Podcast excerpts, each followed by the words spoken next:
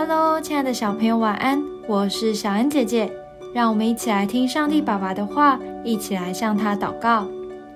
以赛亚书六章六到八节，有一撒拉弗飞到我跟前，手里拿着红炭，是用火剪从坛上取下来的，将炭沾我的口，说：“看哪，这炭沾了你的嘴，你的罪孽便除掉，你的罪孽就赦免了。”我又听见主的声音说：“我可以差遣谁呢？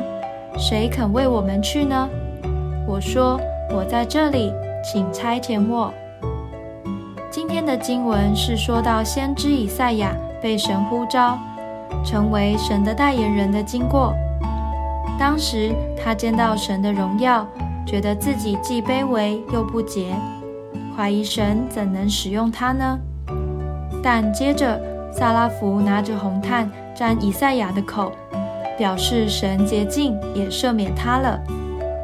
当神感动我们，对我们说话时，千万不要小看自己。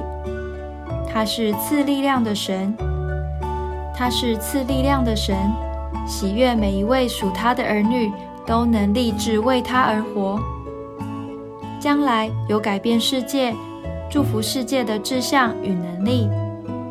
当神感动你，用无比大爱吸引你时，别忘了回应他，告诉天父：“我在这里，请差遣我为你做事吧。”只有奉献给神的人，才能活出荣耀又丰盛的人生哦。